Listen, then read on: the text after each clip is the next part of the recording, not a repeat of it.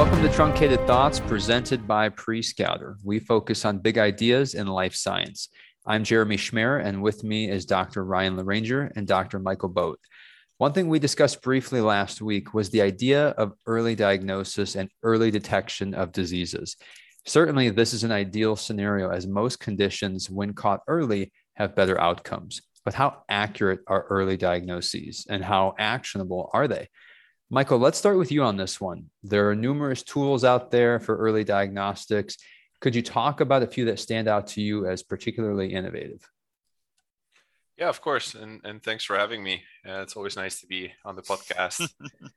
um, yeah, I, I, think there's a few things to uh, to talk about today. And, and, and one of them is really um, a lot of the, the diagnostics are disease specific, right? So detecting something that's not there in a healthy situation versus that is there in a disease situation, such as a virus or infectious disease or other diseases, it is typically much easier to do um, than something that changes in level. So you can imagine a disease where twice as much of a certain protein or whatever um, kind of molecule can cause disease. And so this has very heavy implications for the effectiveness of, of how you can diagnose. So really, how big is the window you're measuring is, is a, a big question there.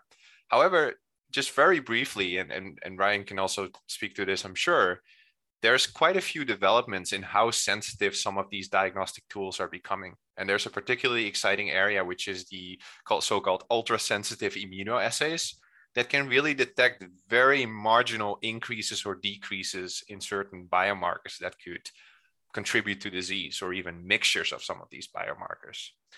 Ryan, what are your, your thoughts on that? Oh my gosh. I mean, I, I love that stuff. I, I ultra sensitive, gosh, it, it's so there are so many things that that can mean. And I, I would just riff on that with actually a few buckets of technologies that I'm pretty excited by. Uh, one of them in terms of what ultra sensitivity is permitting, and if I'm using your word inc- incorrectly, Michael, just you know start shouting. Um, one of my favorites is actually this field of liquid biopsy which is for uh, cancer detection. Some of it is using immunodetection, some is others. Uh, there are a couple of startups who, uh, some of which have recently been acquired for gobs of money, um, which are focusing on taking a patient who may or may not be at risk for cancer, uh, doing a blood draw, and then using the contents of that blood draw to assay whether or not someone has cancer. Now, let me just sort of explain how that works because that seems a little wild. Um, because this works even with solid tumors, not just blood cancers. The reason why it works is because any given cancer is uh, what we can call leaky, right? Some number of its cells are going to move off of the tumor and into the bloodstream, or they might shed DNA, and then that DNA might move into the bloodstream.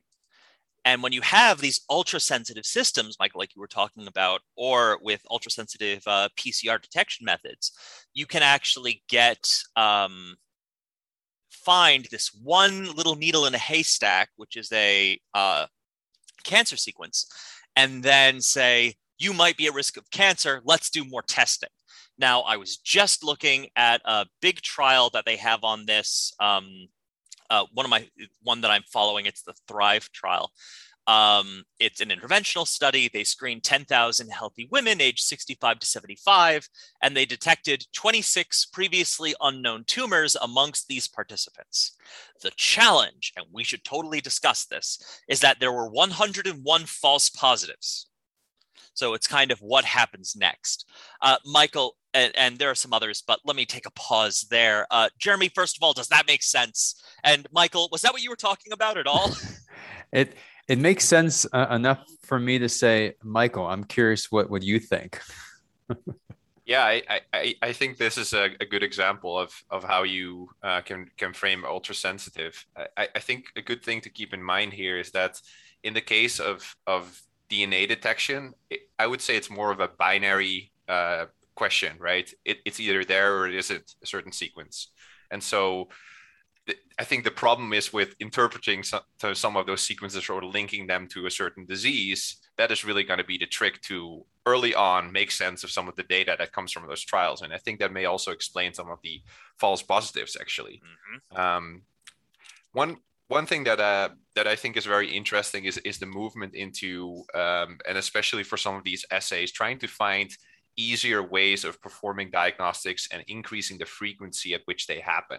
And one of the examples for that is using, for instance, saliva as a sample that can non-invasively be taken from someone highly frequently. Uh, just imagine the sort of the comparison here between saliva and, for instance, the the known brain poke by now for some of the COVID tests.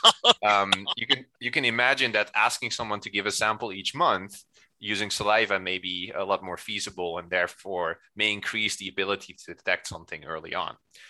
One particular challenge in that, and that is something I feel is, is going to be interesting to see how that unfolds, is some of these specimens have more or less of the target molecule you're trying to detect. So, for instance, in um, if we take cortisol levels uh, as a measure, this is fortunately enough very well present in saliva and easily detectable. But there are other molecules which are predominantly found in blood and not detectable in saliva. So this gives you just a, an example here of how ideally uh, you do early uh, detection or early diagnostics um, with sensitive technologies, but you really have to think about which sample are you going to take and how are you going to achieve that.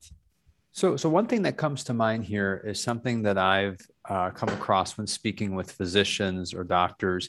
Um, the idea of sort of over testing um, and over diagnosing. Sometimes doctors will, will caution their patients on testing for too many things or getting MRIs or CTs or, or blood tests out of fear of what they may find. You know, so you're kind of you might find things that are are are actionable too early or you're over treating. What's your perspective on that? And is that connected to what you're describing, Michael? Yeah, that, that is a very good. And I, I think one example that comes to mind is, is for instance, PSA testing for prostate cancer. And so the thing to keep in mind is that usually these diagnostic tests work in a way where you test a certain level of a molecule and you compare it to the average with some form of variation in the population that's ever been measured.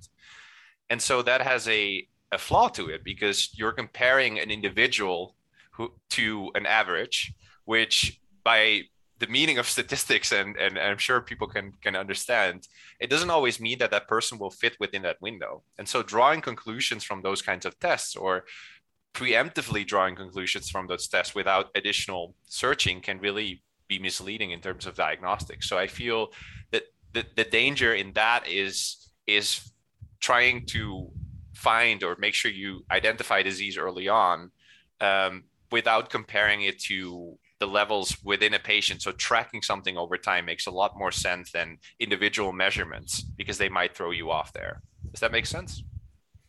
Yeah, for sure. I'm, I'm curious what, what Ryan, you know, you agree, disagree? Support? I mean, Michael's point is exactly right. The more data points you can get, um, the easier it is to reduce false positives because, you know, while over testing to a certain degree can be considered to be bad, it's if you do multiple of a similar test and that test isn't hugely expensive, then that's different, right? Because uh, with testing, it's cost benefit analysis, right?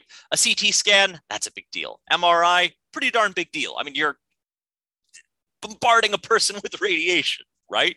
Like it's if you can make these kinds of tests less invasive or the less invasive you can make them and the holy grail would be a test you can practically do at home, right? It's uh, blood sh- uh, akin to like a blood sugar test, right? Where someone can just do that at home and it's reliable. Getting to that point, we're not there yet. But one thing I'm thinking about is kind of putting my mind in the mind of like a, a hypochondriac who's convinced that they have certain diseases or they they feel something weird and like let's just get tests and let's get more tests and make sure uh, what perspective you guys have on on that situation so i just want to jump in here quickly and say the thing that i feel like i say every podcast which is um, when you're able to use when you're able to synthesize more data types from more kinds of tests if you can synthesize all of those into a holistic view of someone's health through one of the number of machine learning uh, groups that exist out there, you can theoretically eliminate some of these false positives. Uh, it's just like this is a thing that AI is particularly good at. It's the idea of reducing false positives, engaging in actual anomaly detection, and determining which of this is a blip and which of this isn't. Uh, also, though, the only thing, only thing I would say is that as diagnostics get more accurate and importantly provide more specific data, the better you are at avoiding false positives. I, I would just be remiss in saying there are some uh, CRISPR therapeutics where it's they use a graphene based switch on a chip. It's beautiful technology. Um, one of the things about that is it can detect down to particular point mutations. And as we get to this higher level of specificity, not only with these CRISPR based diagnostic systems, but even just with PCR, the more specific you can be about the uh, sequence you are detecting, the easier it is to avoid false positives. Yeah, I think one thing I want to add to that, I think one of the major issues is that we don't really have good correlates for early disease in terms of biomarkers. And the, the reason is very logical. How, how did we detect certain diseases historically? Someone shows up with such bad symptoms and then we start looking into what's wrong with them right? So we're missing out we're slowly sort of reverse engineering our understanding as we get more and more early on in disease an idea of what's going on.